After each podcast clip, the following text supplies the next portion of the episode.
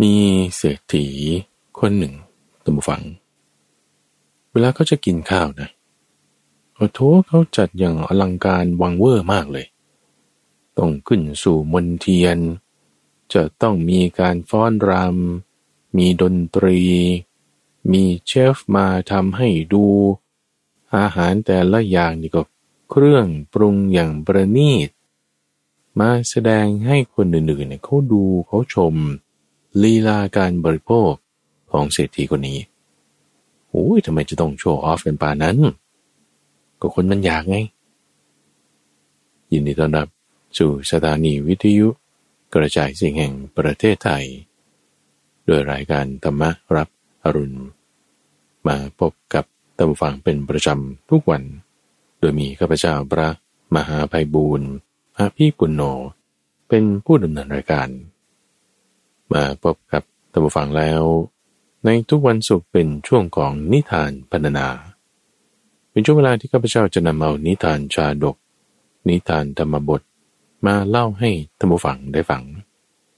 ซึ่งคำว่านิทานนั้นแปลว่า สิ่งที่มาก่อน มีเหตุปัจจัยเนื่องมาก่อน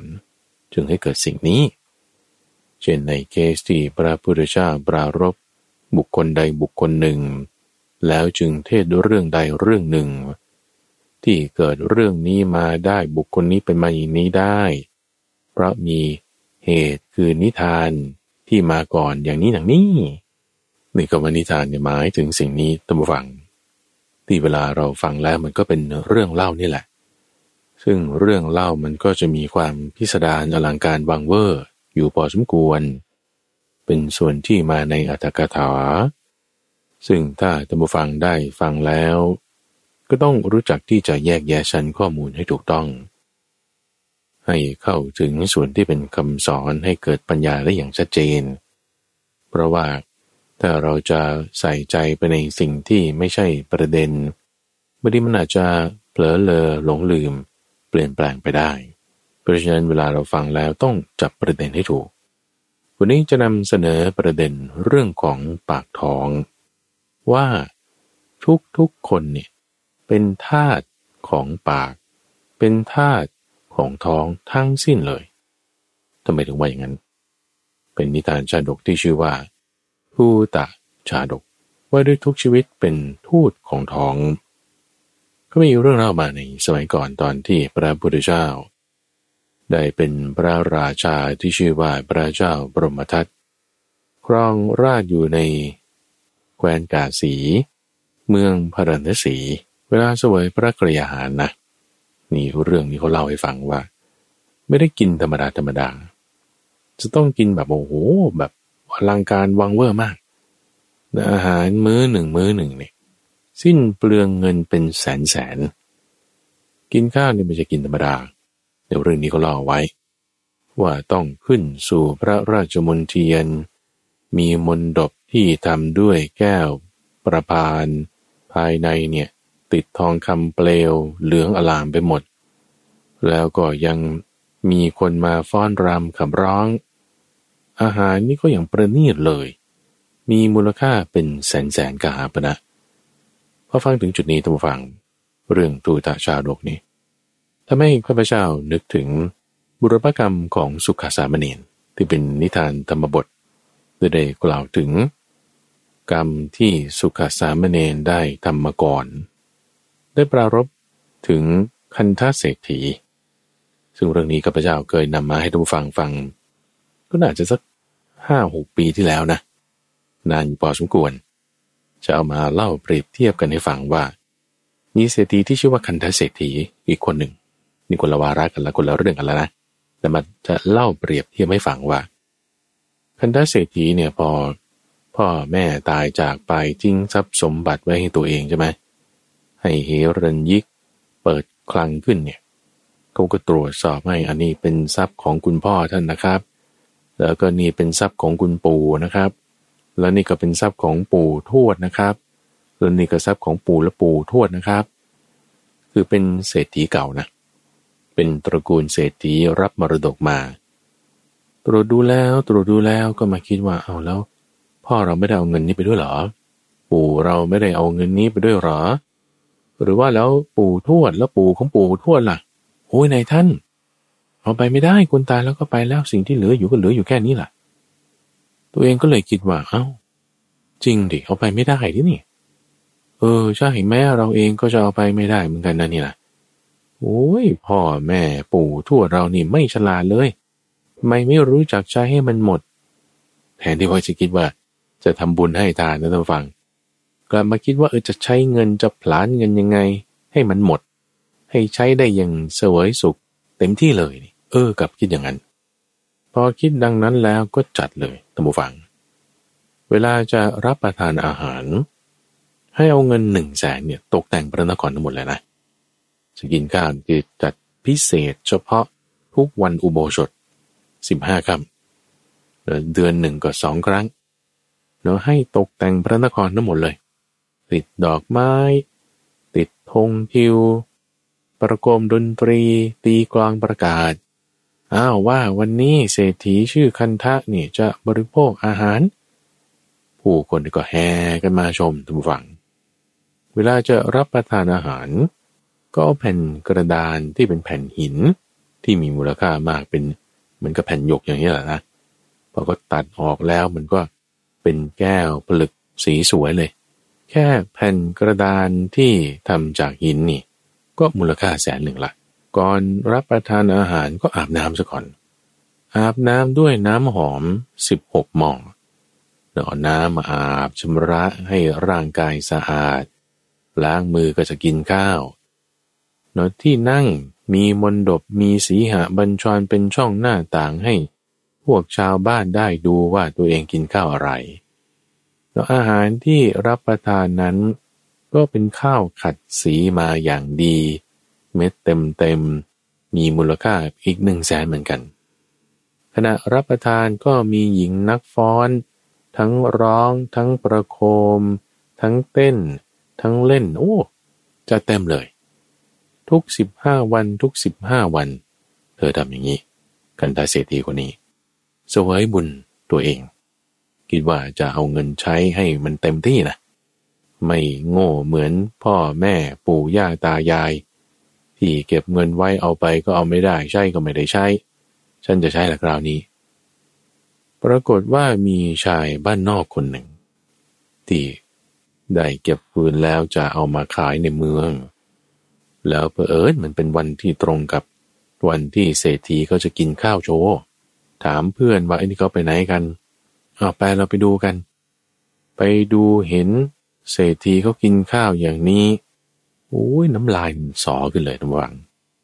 โอ้ยอยากกินมากอยากกินบ้างถ้าไมกินนี่จะต้องตายเลยเนี่ยนะโอ้ยจะไปได้ยังไงไอ้บักนี่มาจากไหนเนี่ยมาจากบ้านนอกแล้วจะมาขอกินข้าวของเศรษฐีใครเขาจะให้โอ้ยถ้าไม่ได้กินผมตายแน่เลยผมตายแน่เลยโอ้ยเขาก็จึง ตะโกนร้องเรียกขึ้นตุบฟัง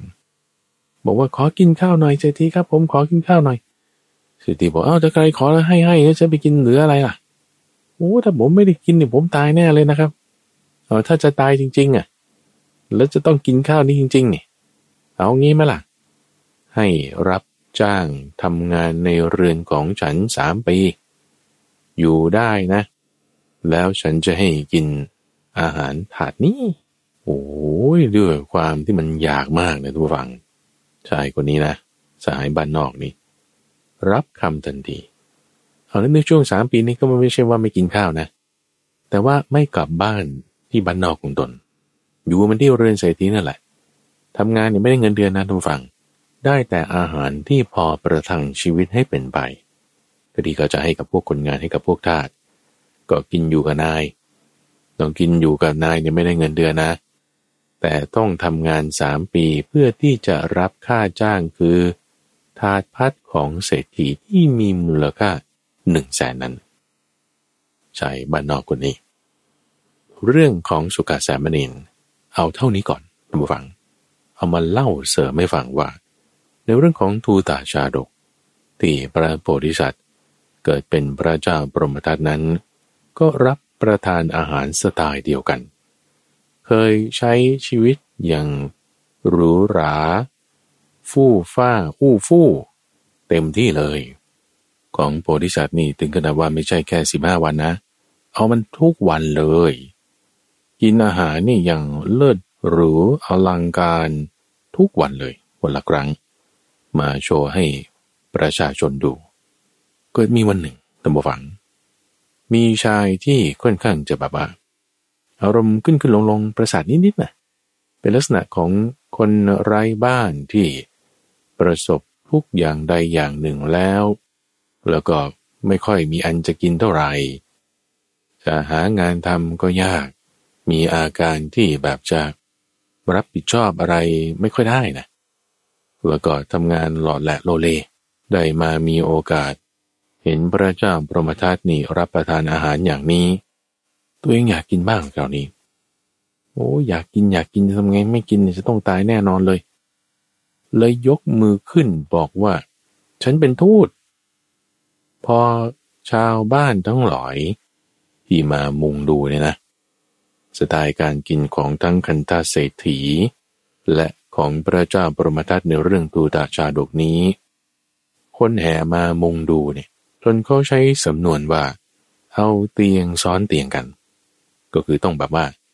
ขี่คอขึ้นหลังหรือยกเก้าอี้มาตั้งเพื่อที่จะยืนให้สูงขึ้นเพื่อจะดูเห็นลักษณะการบริโภคของทั้งเศรษฐีหรือพระราชานี้ มีชายคนหนึ่งนั่งอยู่ข้างหลังๆตะโกนขึ้นบอกว่า ผมเป็นทูต ผมเป็นทูตพอยกมือตะโกนขึ้นปุ๊บชาวบ้านนี่แหวกทางให้เลยท่านผู้ฟังอ้าวทำไมเป็นอย่างนั้นนะอ๋อเพราะว่าสมัยนั้นเนี่ยเขามี คติว่าอย่างนี้ว่า ถ้ามีทูตมาจากต่างเมืองหรือต่างแดน จะต้องเปิดทางให้เข้าไปพบพระราชาทันทีพอได้ยินว่านี่เป็นทูตชาวบ้านนี่เปิดแหวกทางให้เลย ชายคนนี้เนี่ยเดินเข้าไปเดินเข้าไปเดินเข้าไป ไปใกล้พระราชาใกล้พระราชา จนถึงที่สวยพระกรยาหารของพระราชาแล้วนะ หยิบเอาก้อนพัด ที่เป็นข้าว หุงอย่างดี พร้อมกับและอาหาร คว้าเข้าใส่ปากของตัวเองเลยนะด้วยความหิวด้วยความอยากเนี่ยพวกชาวบ้านคิดว่าเอา้า บอกเป็นทูตทำไมไปกินข้าวของพระราชางั้นล่ะ พวกทหารก็คิดว่าเอ้า ไหนบอกเป็นทูตจะมาอะไรจะไม่มากินข้าวอย่างนี้ เลยชักดาบออกจะฟันคอ ไอ้หมอนี่แล้ว พระราชานี่ยกมือห้ามไว้หยุดก่อน หยุดก่อน อย่าพึ่งฆ่าไอ้หมอนี่ ดูใช่ว่ามันเป็นทูตมันเป็นทูตอะไร ให้กินให้เสร็จก่อน ตัวพระองค์เองก็ไม่ได้กินต่อแล้วนะเราถูกเขาแย่งไปกินแล้วใช่ไหมพอไอ้เจ้าชายคนนี้กินข้าวอะไรเสร็จเรียบร้อย พระราชานี่ยังให้ดื่มน้ำให้กินพวกหมากพลูเพื่อที่จะชำระปากให้สะอาดด้วยแล้วเนี่ย ก็ถามไอ้ มอนี่บอกว่า นี่ที่ว่าเจ้าเป็นทูตเจ้าเป็นทูตเนี่ย เป็นทูตของใคร ชายคนนี้บอกว่า ข้าพระองค์เป็นทูตของตันหา ตัณหาตั้งให้หม่อมฉันเป็นทูต สัตว์ทั้งหมดยังยินยอมที่จะไปสู่พื้นที่อันไกลโพ้น เพื่อที่จะหาสิ่งของที่ตนเองต้องการอยากได้ ไม่ว่าที่นั้นมันจะไกลขนาดไหนก็ตาม ไม่ว่าจะอันตรายขนาดไหนก็ตาม นี่แหละเพราะความอยาก เรื่องปากเรื่องท้อง จึงต้องทำอย่างนั้น ไม่ว่าจะเป็นเวลากลางวันหรือกลางคืน ย่อมเดินทางได้ทำอะไรก็ได้เพื่อปากเพื่อท้องของตนเอง ทุกคนนั่นแหละ เป็นทาสของท้อง ทุกคนนั่นแหละ เป็นทูตของท้องชายผู้นี้กล่าว ระราชาโพธิสัตว์ตมฝังพอได้ยินคำพูดของชายคนนี้เออมันก็พูดจริงอยู่เหมือนกันนะใช่คนเราทุกคนเนี่ย มันเพราะเรื่องปากท้องนี่แหละมันถึงจะต้องว่าเออทำงานที่นี้ ไม่อยากทำก็ยังต้องทำต่อไป เพราะได้เงินเดือนเฮ้แล้วทำไมต้องไม่อยากทำแล้วทำไมต้องทำก็มันเป็นเรื่องของปากท้องนี่แหละจำเป็นทำ หรือบางคนต้องเดินทางไกลจำใจทำสิ่งใดสิ่งก็เรื่องปากท้องนี่แหละ คิดดังนี้แล้วก็โอ้มันก็จริงของเขานะ เออพูดดีอยู่เหมือนกัน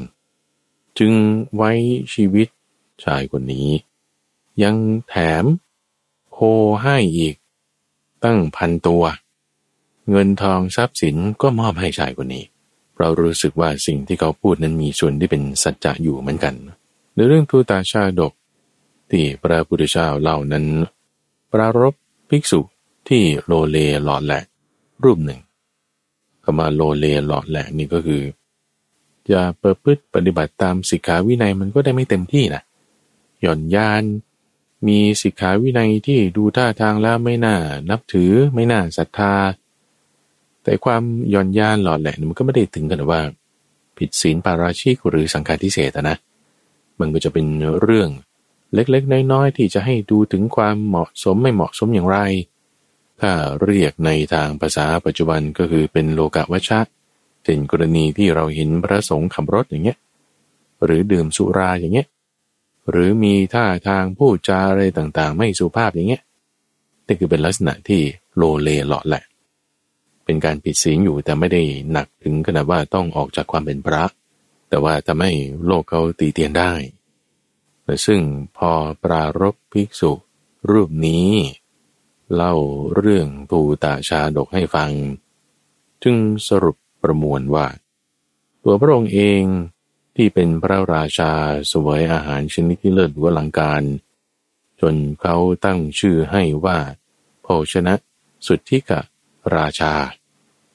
เป็นชื่อเสริมขึ้นจากความเป็นพระเจ้าบรมทัตนี่แหละนะ เป็นชื่อที่จะระบุถึงความที่ กินโภชนะที่เลิศหรูอลังการมาก ยิ่งกว่าของคันธเศรษฐี ส่วนชายที่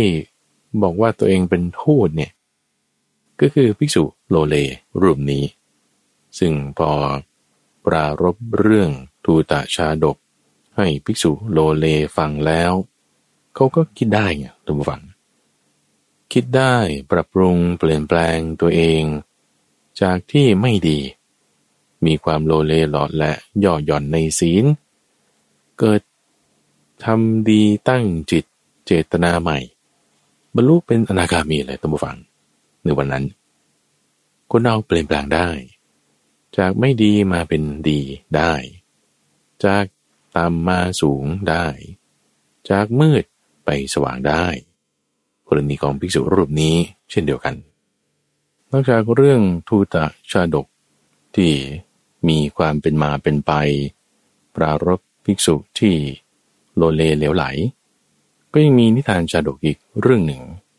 ที่พูดถึงความเป็นอยู่ของนกสองประเภท ที่จะเป็นลักษณะของบุคลาธิฐาน คือการนำลักษณะของสัตว์นั้นๆมาประกอบที่จะอธิบายถึงความดีหรือความไม่ดี ซึ่งเรื่องนี้เคยเล่าให้ตัมบูฟังฟังนี่ก็ น่าจะปีที่แล้ว เรื่องของนกจักกระพราก คือจักรวาดชาดก โดยในเรื่องนี้ยกถึงนกกา และนกจักรพรากซึ่งนกกาเป็นสีดำเมื่อมเลยนะ กินซากศพ เศษสิ่งของเน่าเหม็นเป็นอาหาร ส่วนนกจักรพรากนี่เขาก็กินสาหร่ายดื่มน้ำอยู่ในสระโบกกรณีที่ใสสะอาด ตัวเขาก็เป็นลักษณะสีเหมือนทอง พอนกกาเห็นแล้วก็คิดว่าโอ้นกนี่ทำไมสีสวยแท้ทำไมเราดำปื้อเลยโอ้อยากที่จะมีความสวยงาม มีสีสัน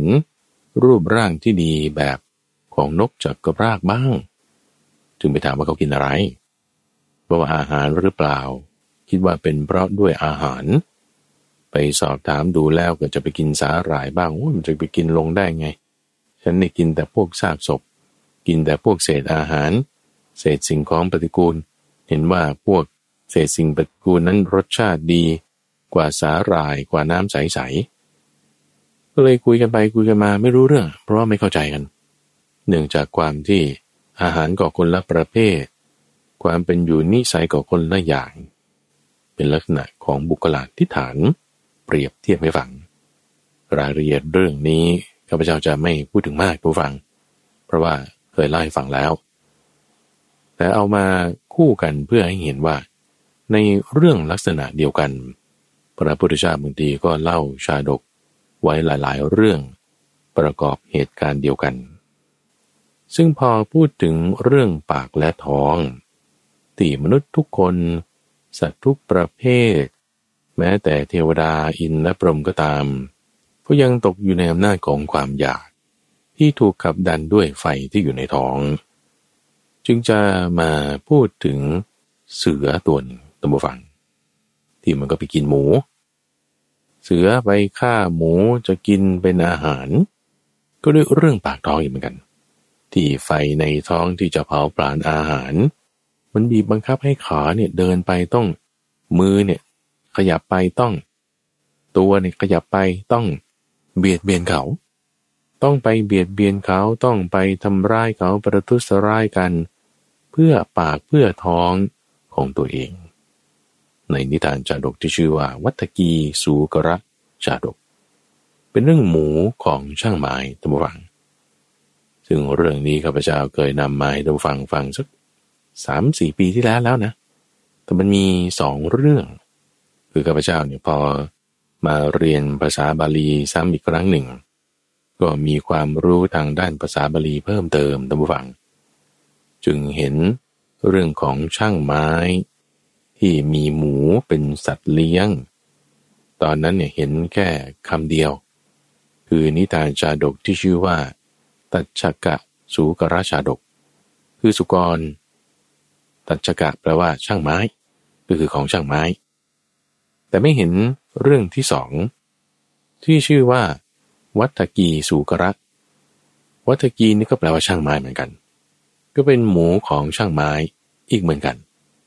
แล้วก็ไม่แน่ใจว่าเป็นเรื่องเดียวกันแต่ว่าแต่งคนละเวลาหรือเปล่า หรือว่าเป็นคนละอาจารย์บอกไว้ แต่ว่าลักษณะโครงเรื่องเนี่ยเหมือนกันเลยจึงอยากจะนำเอาเรื่องของวัตกีสูกระ มาให้ท่านผู้ฟังได้ฟัง จะมีรายละเอียดที่แตกต่างกัน กับเรื่องหมูสู้เสือในบาระก่อนนี้อยู่เหมือนกัน คือได้เล่าถึงในสมัยหนึ่ง ที่ตัวพระพุทธเจ้านั้นเกิดเป็นรุกเทวดาในพื้นที่ป่าแห่งหนึ่ง ในสมัยนั้นก็มีพระเจ้าบรมทัตครองราชอยู่ มีช่างไม้อยู่ในเมืองพระนครศรีคนหนึ่ง เขาก็ไปหาอาหารในป่าแล้วเกิดเจอลูกหมูตัวหนึ่ง ตกอยู่ในหลุม ซึ่งพ่อแม่แล้วก็ตัวอื่นมันหนีไปแล้วใช่ปะเหลือแต่ลูกหมูตัวนี้ตามครอบครัวไม่ทันละช่างไม้นี้ไปเจอก็คือเป็นหมูป่านั่นเองด้วยความสงสารด้วยความกรุณา ก็จึงนำมันกลับมาเลี้ยงอยู่ที่บ้านของตนนำกลับมาเลี้ยงแล้วเติบใหญ่ขึ้นไอ้หมูนี่มันก็รู้เรื่องนะทุกฝังมันช่วยช่างไม้ทำงานทุกอย่างเลย ทั้ง ขวานมาให้ เวลาต้องตีสายเพื่อที่จะทำเป็นแนวที่จะหั่นไม้ตัดไม้เขาก็เอาเท้าเหยียบให้ในเหยียบให้ดึงสายสลิง แล้วก็ดีดลูกดีดขึ้น เพื่อให้เป็นสาย เออ มันก็ดึงให้ได้ มันก็เหยียบให้ได้ หรือให้ไปเอาตะปู เอาค้อน เอาเลื่อย เออ มันรู้เรื่องหมดเลยในช่างไม้เนี่ย รักมันมากเลย คนอื่นเห็นก็เรียกว่าวัฑฒกีสูกร คือหมูของช่างไม้ แต่หมูตัวนี้นะฝัง เวลามีใครมาที่โรงเวิร์กช็อปของช่างไม้เห็นหมูแล้วเนี่ย แม่ก็เฮ้ย ขอซื้อหน่อยสิหมูตัวเนี้ย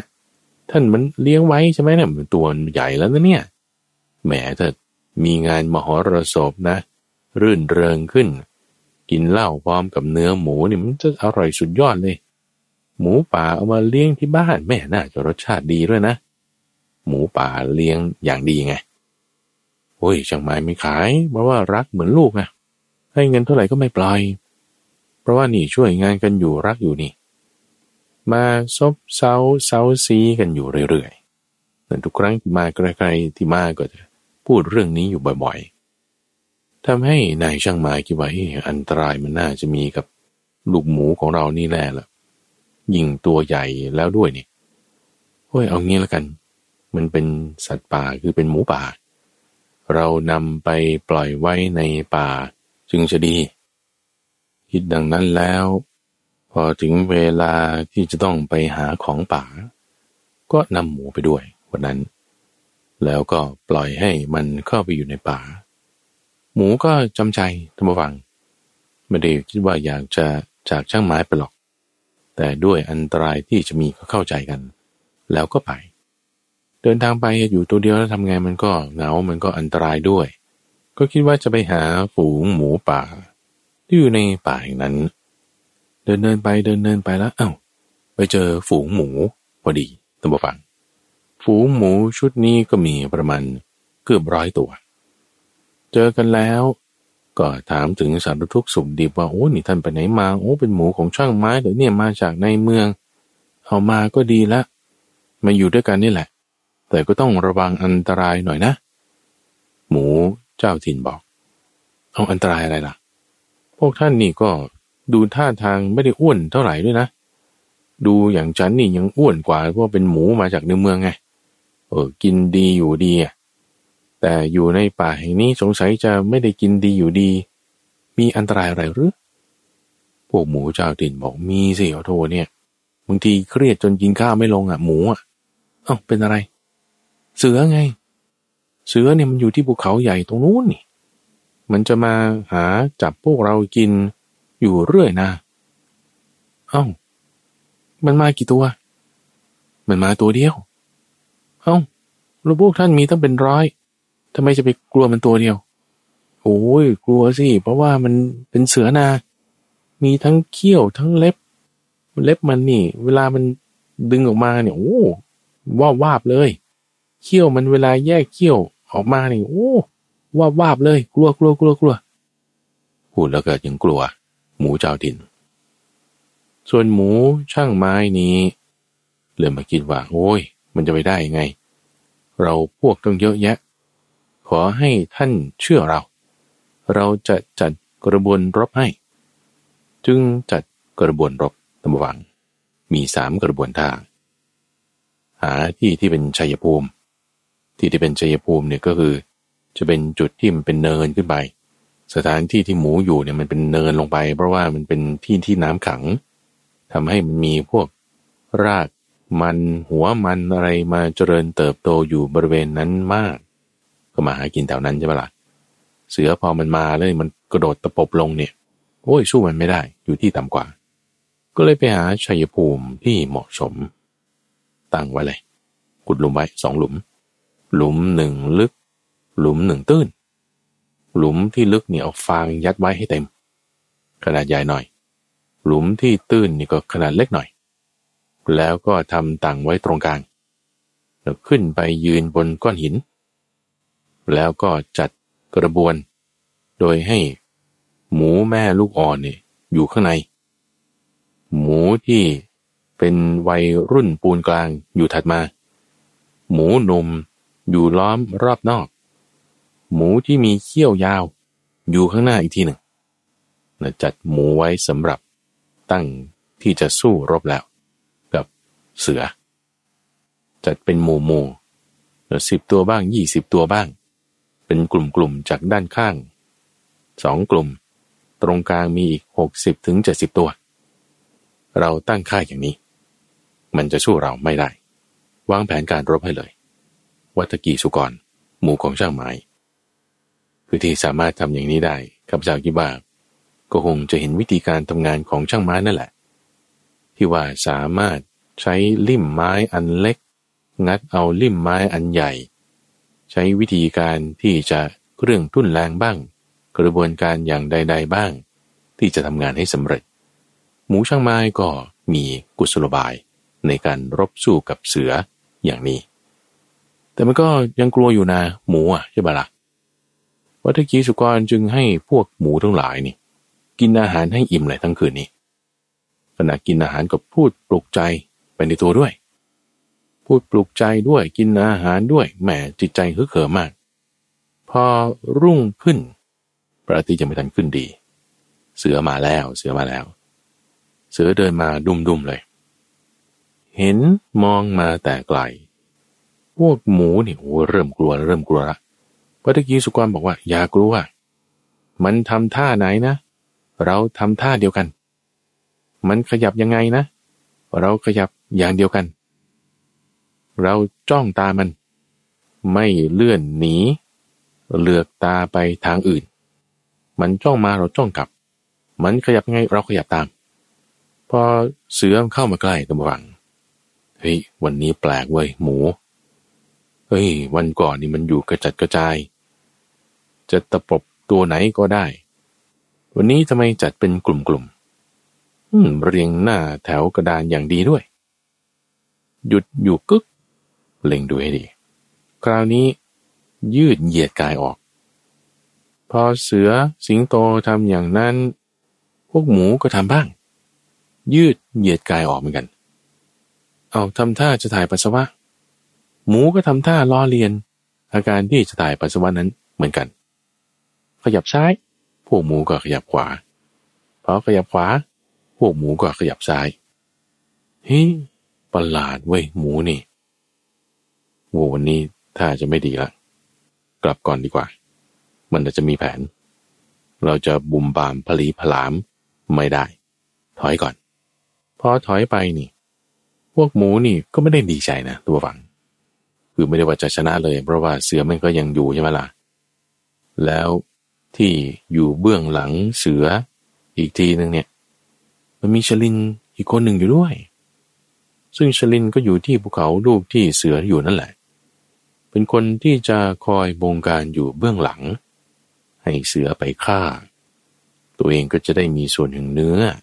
ยุยงเสือโคร่งสิงโตตัวนี้ เพื่อที่จะให้ไปฆ่าพวกหมูนี้ให้ได้ โดยพอกลับไปมือเปล่าแล้วใช่ไหมไม่ได้หมูไปสักตัวหนึ่งเลยเออทำไมวันนี้กลับมาเร็ว แล้วก็กลับมามือเปล่า โอ้ท่านนักบวช ท่านรู้ไหมว่าวันนี้หมูมันไม่ใช่ปกตินะ มันไม่หมูแล้วอยู่วันนี้มันแบบว่าตั้งค่ายมีการขยับอะไรต่างแล้วข้าพเจ้าคิดว่ามันไม่ใช่เลิกที่จะดีได้วันนี้จึงกลับมาชลินคนนี้นะทุกฝั่งที่ว่าเป็นนักบวชแล้วก็อยากกินเนื้อหมูเลยนะแหม จึงยุเสือขึ้นเหมือนกันนะว่าโธท่านจะไปกลัวอะไรท่านเป็นเสือนะ มีเขี้ยวเนี่ยมีเล็บหมูมีอะไร เขี้ยวมันมีแค่สองอันท่านนี้มีเป็นแผงเลยอยู่ในปาก เล็บมันก็ไม่มีมันมีกีบอยู่สามกีบ ส่วนอุ้งเท้าของท่านนี่มีเล็บอยู่สี่ห้าเล็บตั้งสองอันด้วยสองเท้านี่ ไม่ต้องกลัวดูสิเท้าสกกะ คนเดียวองค์เดียวอะ ยังเอาชนะอสูรทั้งหลายได้เลยเหยี่ยวตัวเดียวอะ ยังฆ่าฝูงนกทั้งหลายได้เลย แล้วจะอะไรท่านเสือโคร่งตัวเดียวก็สามารถฆ่าฝูงหมูได้เหมือนกัน ธรรมดามันเป็นอย่างนี้ พอได้พูดปลุกใจขึ้นนะท่านฟังเออมันก็จริงอยู่เหมือนกันนะออกแผนได้เลยจลิน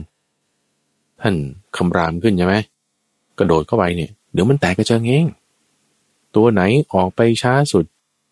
คว้าขย่ำมันตัวนั้นเลย นี่วางแผนให้เสร็จเรียบร้อย ลินกง เสือก็จัดไป ได้ความมั่นใจคืนมาแล้วนะ คราวนี้ไปถึงปุ๊บ ตามแผนที่วางไว้กำรามขึ้นก่อนพอกำรามขึ้นพวกหมูก็ทำท่าเรียนแบบเหมือนกัน ร้องอีดอีดขึ้นเหมือนกันเอากำรามขึ้นฉันก็ร้อง กระโดดเข้าไปคราวนี้ไม่แตกแถว กระโดดเข้าไปไม่แตกแถวปุ๊บจะกระย่ำหมูที่เป็นหมูช่างไม้พัตกีสุกรนี่แหละ ยืนอยู่บนแผ่นหิน อยู่ตัวเดียวเอาตัวนี้แหละก่อน วัตกีสุกรกระโดดหลบปุ๊บไปข้างๆ แล้วถอยหลังลงไปที่หลุมที่เรียงกุดเอาไว้ใช่ไหมส่วนเสือด้วยโมเมนตัมที่มันพุ่งมา เกิดตกลงไปในหลุมใหญ่ ที่ภายในนั้นมีฟางยัดไว้ ขามันก็ติดไงทุกฝัง ขามันติดแล้ว ไอ้วัตกีสุกรมันก็รีบลุกขึ้นจากหลุมเตี้ย หลุมตื้นเนาะยืนบนตังที่เตรียมไว้ เอาเขี้ยวนี่ ฝังเข้าไปที่ท้องของเสือกรงตัวนี้ กรีนเอาไส้ออกมา ขย่ำเอาเนื้อหัวใจ ปอดตับตายคาที่เลย เสือ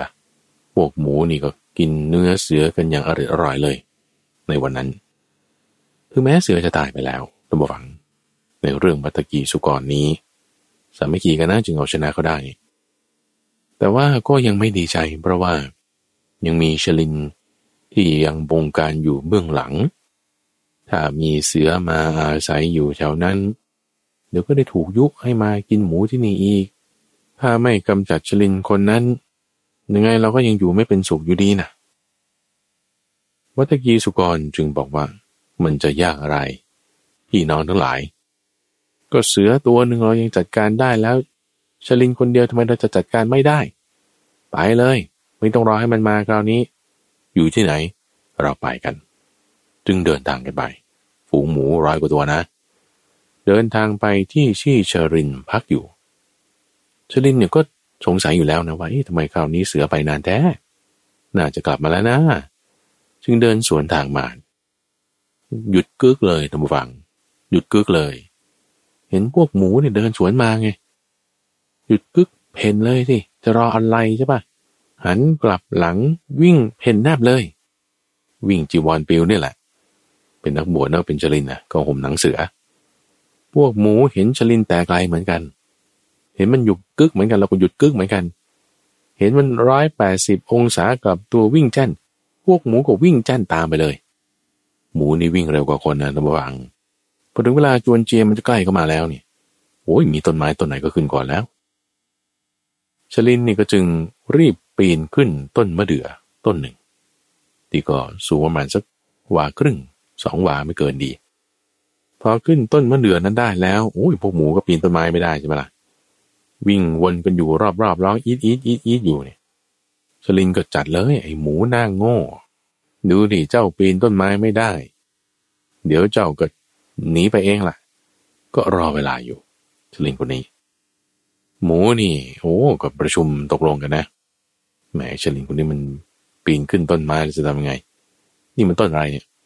มันต้นมะเดือ่อจะไปยากอะไรพี่น้องหมู ต้นมะเดื่อมันไม่มีแกน เอาเลยพวกเรามีต้องร้อยคนขุดดินทั้งรอบนี้ เสร็จแล้วชลินนี่หมูนี่ก็เอาเขี้ยวของมันนะขุดดินดูมาฟัง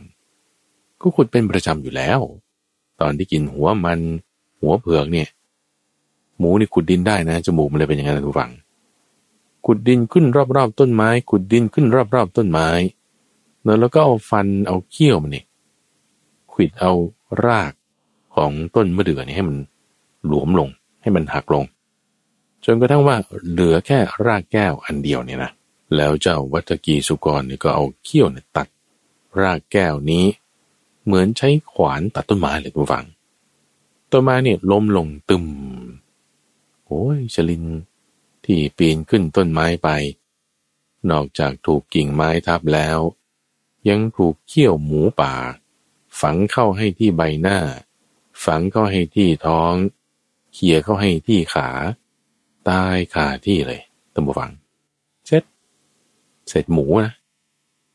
พวกหมูทั้งหลาย ด้วยความสามัคคีกัน ด้วยการมีกลยุทธ์ที่ถูกต้อง ด้วยการมีผู้นำที่ดี จึงสามารถพ้นภัย เอาชนะศัตรูได้ ความสามัคคีและความเพียรบุฟัง จึงเป็นสิ่งที่สำคัญในเรื่องนี้ และสิ่งหนึ่งที่เราได้เรียนรู้ก็คือว่า ด้วยเรื่องปากท้องเนี่ยหรือเงินทองเนี่ยนะ คือเงินทองมันก็มาจบที่ปากท้องด้วยเลยแหละ ว่าเราไม่ควรจะเบียดเบียนใคร ด้วยเรื่องปากเรื่องท้องเลย ต่อให้ยาขนาดไหนถ้าจะต้องเบียดเบียนกันจนถึงผิดศีลมีการฆ่า มีการขโมย มีการประพฤติผิดในการเป็นต้นเหล่านี้ มันมันไม่ดีเลยบูฟัง มันเป็นการเบียดเบียนที่เป็นไปในวงกว้าง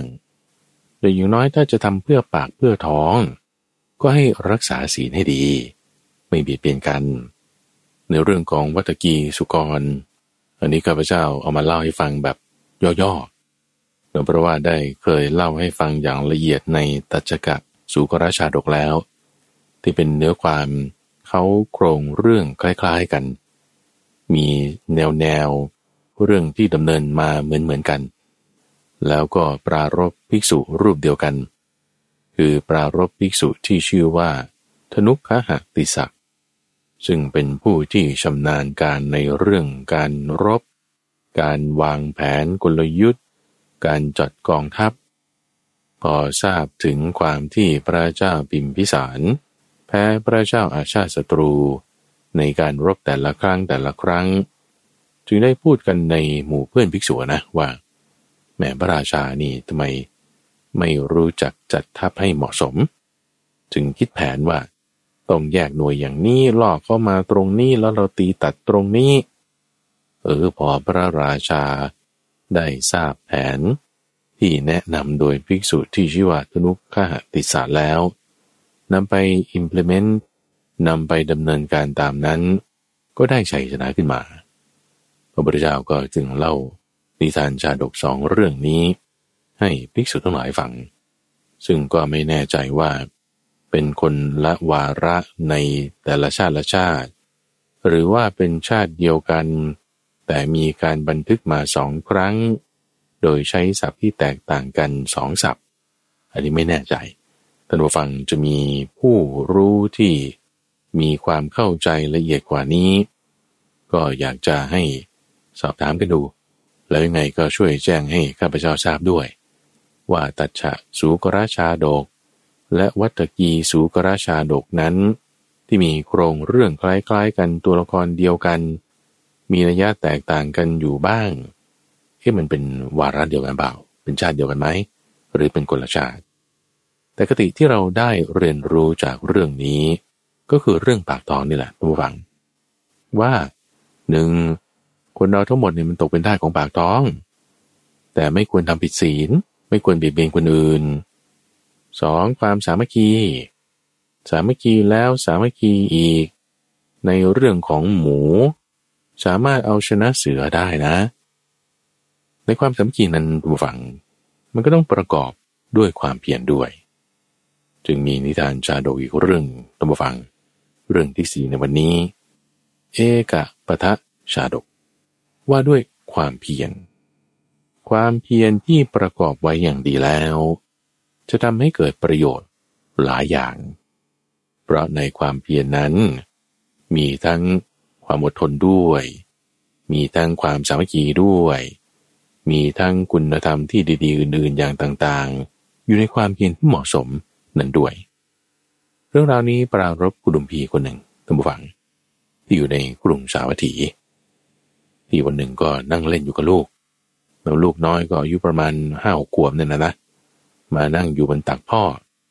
นั่งเสริมเย็นคุยกันไปตามภาษาพ่อลูก ลูกก็ถามคำถามพ่อขึ้นมาคำถามหนึ่งตัมบูฟัง ถามพ่อว่า คุณพ่อครับ ในชีวิตมนุษย์คนหนึ่งนี่ อะไรที่มันจะเป็นประโยชน์ ทางหรือประตู ที่จะไปสู่ประโยชน์ เนี่ยมันมีไหมทางหนึ่งทางเดียว ประตูหนึ่งประตูเดียว ที่จะเป็นประโยชน์ไปหลาย ๆ อย่าง พ่อฟังปุ๊บโอ้ยนิม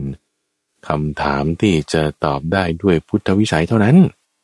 ถ้าจะตอบให้ถูกต้องเป็นที่พอใจได้นี่นะ ต้องพุทธวิสัยเท่านั้น คนทั่วไปนี่จะตอบด้วยกระแถไปเรื่องอื่น เอาเรื่องอื่นที่ไม่ใช่ประโยชน์อย่างจริงจริงจังๆ มาพูดบ้าง จึงไปเลยบุฝังสองบ่อลูกจูงมือกันไปหมายว่าเจตวัน พระพุทธเจ้าอยู่ที่นั่น ไปถามท่านเลยคำถามนี้ชื่อว่าอัฏฐทวารคือประตูแห่งประโยชน์ ประตูแห่งประโยชน์จะตอบให้ได้อย่างถูกต้องนั้น เป็นพุทธวิสัยเท่านั้น ไปถึงทำความรู้จัก ทักทายกันแล้ว กราบมาบมาบสอบถามปัญหาเลยท่านผู้ฟังกุดุมบีคนนี้ เล่าเรื่องให้ฟังว่าเนี่ยลูกผมถามเรื่องประตูแห่งประโยชน์นี่ครับท่าน แต่ผมคิดว่าผมตอบได้ไม่ดีละคือจึงนำเอาคำถามนี้มาถามพระเดชพระคุณท่านถามพระพุทธเจ้า พระพุทธเจ้าบอกท่านผู้ฟังว่าเอาก็เมื่อชาติก่อนเคยบอกให้แล้ว แต่เด็กคนนี้เนี่ยเขาจำไม่ได้เขาเด็กคนนี้เคยเกิดเป็นลูกของพระพุทธเจ้าเหรอ ใช่ สมัยก่อนนู่นชาตินู่น ก็ถามเรื่องนี้เหมือนกัน ประตูแห่งประโยชน์เหมือนกัน ตอนนั้นเราก็เกิดเป็นเศรษฐี เด็กคนนี้เกิดเป็นลูกของเรา นั่งอยู่บนตักนี่เหมือนกัน ถามเหตุนี้เหมือนกันเลย ถามคำถามว่าพ่อครับ เหตุอย่างเดียว ที่จะทำให้ได้ประโยชน์หลายอย่าง มีอยู่หรือไม่ ลูกจะพึงทำประโยชน์นั้นให้สำเร็จ ขอพ่อจงบอกประโยชน์ หรือการกระทำนั้นให้ผมเถิด พระโพธิสัตว์ตมฟังจึงบอกว่า เหตุอย่างหนึ่งนั้น คือความขยันหมั่นเพียรคนที่ขยันหมั่นเพียรประกอบด้วยศีล ประกอบด้วยขันติ จะทำมิตรให้มีความสุขได้ จะทำศัตรูทั้งหลายให้มีความทุกข์ได้เป็นว่าอย่างนี้ ความเพียรนนั้นในที่นี้ท่านอธิบายว่าจะประกอบด้วย ขันติด้วยนะ คือความอดทน ทั้งอาทิวาสนาขันติ ทั้งอาจาระขันติ ยังประกอบด้วยศีลด้วย คือสมาวายามะเนี่ยทุกฝัง มันจะต้องมีอยู่ในทั้งทางกายทางวาจาและทางใจเลย ทางกายก็ต้องประกอบเข้ากันกับสมากัมมันตะ คุณต้องมีความเพียรในการที่จะ ละสิ่งที่เป็นมิจฉาทำสิ่งที่เป็นสัมมากัมมันตะทางกายนั้นให้ได้สัมมาวายามะก็ต้องประกอบเข้าไว้กันกับทางวาจาด้วยนะ คุณจะละมิจฉาวาจาทำสัมมาวาจาได้คุณก็ต้องมีความเพียรนะเป็นสัมมาวายามะทางวาจาแล้ว ทางใจด้วยนะ ความคิดนึก คุณจะละมิจฉาทิฏฐิจะละมิจฉาสังกปะ ความดำริไม่ดี คิดตำหนิตีเตียงคนอื่นเอาเอาออก ให้มีความดำริที่ดี มีสัมมาทิฏฐิสัมมาสังกัปะแล้วความเพียรก็ต้องอยู่ตรงนั้น ทางใจก็มี มีความเพียรแล้วสติก็เกิดขึ้นไง มีความเพียรแล้วสติตั้งบวกกัน แวดล้อมจิตที่เป็นหนึ่งอยู่ จิตที่เป็นหนึ่งนั้นก็เป็นสัมมาสมาธิขึ้นมานะ มันจึงเข้ากันได้อย่างนี้ มีประโยชน์หลายอย่าง เปรียบเทียบออกกันมาอย่างนี้ ความเพียรจึงจะเป็นสิ่งที่ยังประโยชน์ ให้สำเร็จได้ตั้มฟัง ในเรื่องนี้ทำให้ข้าพเจ้าได้นึกถึงนิทานอีสบเรื่องหนึ่ง ที่เป็นนิทานอีสบของทางฝั่งตะวันตก ในทางยุโรปเขาเล่ากันมา เรื่องกษัตริย์ในบาบิลอนก็เอามาเสริมประกอบกับองค์ความรู้เรื่องนี้นะท่านผู้ฟัง กษัตริย์ในบาบิลอน มีอยู่สมัยหนึ่ง ที่กษัตริย์ของบาบิลอนเนี่ยเขาต้องการจะรวบรวมองค์ความรู้ของโลก ไว้ทั้งหมด เพื่อที่จะมอบส่งต่อให้คนรุ่นหลัง ด้วยความที่ว่า ในประเทศพื้นที่ของตัวเองมีความเจริญมากเลยอยากจะรวบรวมองค์ความรู้ทั้งทางด้านสถาปัตยกรรม ทั้งทางด้านวิศวกรรมทางการแพทย์ทางแรงต่าง รวบรวมมาให้หมด ทั้งปรัชญาต่างๆรวบรวมมาให้หมด ทั้งการผลิตทางการเดินทาง รวบรวมองค์ความรู้มาให้หมด สั่งการลงไป ไปให้นักปราชญ์ทั้งหมด ที่อยู่ในประเทศนี้ รวบรวมองค์ความรู้มาให้ทั้งหมดทำอยู่สามปีท่านผู้ฟังทำอยู่สามปีหนูรวบรวมมาแล้วเขียนเป็นตำราแต่งเป็นหนังสือทำเป็นเหมือนกับเล่มเอนซิโคฟิเดียนะเป็นหนังสือเล่มโตๆอะไรเงี้ยนะแบบหนาสองนิ้ว กว้างใหญ่นี่ยิ่งกว่ากระดาษ A4 อีกเป็นบอลลุ่มบอลลุ่มได้สองตู้ใหญ่ ๆ โอ้พระราชาเห็นแล้วประทับใจมาก โอ้นี่มันเป็นสุดยอดความรู้แน่นอน นี่โอ้โหทางด้านการแพทย์นี่ต้องหลายเล่ม ทางด้านการเดินทางทางด้าน การวิศวกรรมทางด้านการออกแบบทางด้านเหมืองแร่อะไรมีหมดทุกอย่างเลยนะเนี่ย ว้าว แม่แต่ว่ามันเยอะไปนะ ไปทำมาใหม่ได้ไหมให้มันแบบไม่ต้องฟั่นเฟือเยอะป่านนี้เอาเข้มข้นเข้มข้น เอาได้ครับ ระราชาสั่งกระจัดให้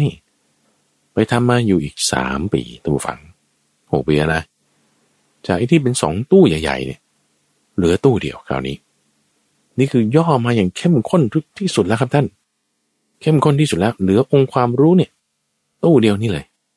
เก็บได้แน่นอน พระราชาเปิดดูเนี่ยโอ้โหประทับใจมากนี่แน่นมาเขียนเป็นสูตรเลยเนี่ย โอ้โธสุดยอด แม่แต่ว่า มันยังเยอะไปเอาย่อลงได้อีกไหมย่อลงอีกเหรอท่าน ใช่ย่อลงอีกเอาได้ได้ได้ก็ไปทำมาอีก ไปทำมาอีกคราวนี้ทำอีกสามปีท่านผู้ฟัง ย่อเหลือแค่สองเล่มโตๆจากที่ว่าทั้งตู้เนี่ยนะเป็นสามสิบสี่สิบเล่มเนี่ยเหลือสองเล่มเท่านั้น สุดยอดเหลือสองเล่มเลย เป็นองค์ความรู้ที่สุดยอดแน่นอน เข้มข้นสุดๆ แม้แต่ว่า เอาไปย่ออีกได้ไหมมันยังเยอะไปใครจะอ่านตั้งสองเล่มเนี่ย ย่อลงอีกครับ ใช่ ย่อลงไปอีกคราวนี้ทำปีเดียว จากสองเล่มเนี่ยเหลือเล่มเดียว พระราชาบอกยังมากไป ไปทำอีกปีนึง จากหนึ่งเล่ม encyclopedia ใหญ่ๆเนี่ย เหลือเป็นพ็อกเก็ตบุ๊กเล่มหนึ่งองค์ความรู้ของทั้งโลกเลยนะ เหลือเป็นพ็อกเก็ตบุ๊กเล่มเดียว ว้าว แน่นอนเลยเนี่ยอัดแน่นเข้มข้นสุดๆ องค์ความรู้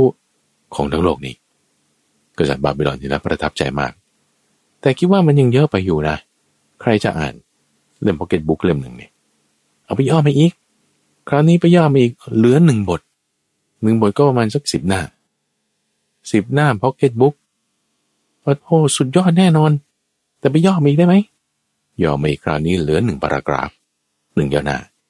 อ่านดูแล้วอ๋อโถสุดยอดเลย นี่คือองค์ความรู้เนี่ยนะเอาย่ออีกได้ไหมย่อไมาอีกต้องฟังเหลือประโยคเดียว ประโยคเดียวที่จะเป็นองค์ความรู้ของทั้งโลกนี้เลย ก็ลักษณะเดียวกันนะตัวฟัง เหมือนกับในเรื่องเอกับปทาชาดกนี่เลย คือธรรมะบทเดียว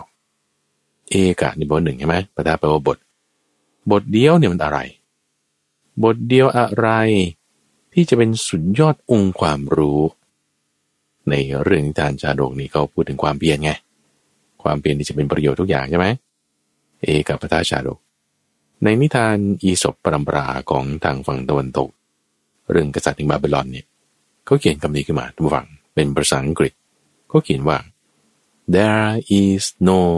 free lunch there is no free lunch lunch ก็คืออาหารกลางวัน no free lunch ก็อาหารกลางวันมันไม่ฟรี ไม่มีอะไรได้มาฟรีฟรีแต่จะพูดภาษาเราให้เข้าใจได้ก็คือแบบนี้เป็ลักษณะเดียวกันที่ว่าจะได้อะไรมาฟรีๆมันไม่มีคุณก็ต้องลงแรงคุณก็ต้องใส่ความเพียรคุณต้องแลกมาด้วยอะไรสักอย่างใดอย่างไงแต่ที่จะลงแรงแลกมา ในเรื่องของบาบิลอนเนี่ยก็ไม่ได้บอกเฉพาะเจาะจงว่ามันอะไร แต่จะหมายถึงในในยะว่ามันจะต้องมีเหตุนั่นแหละ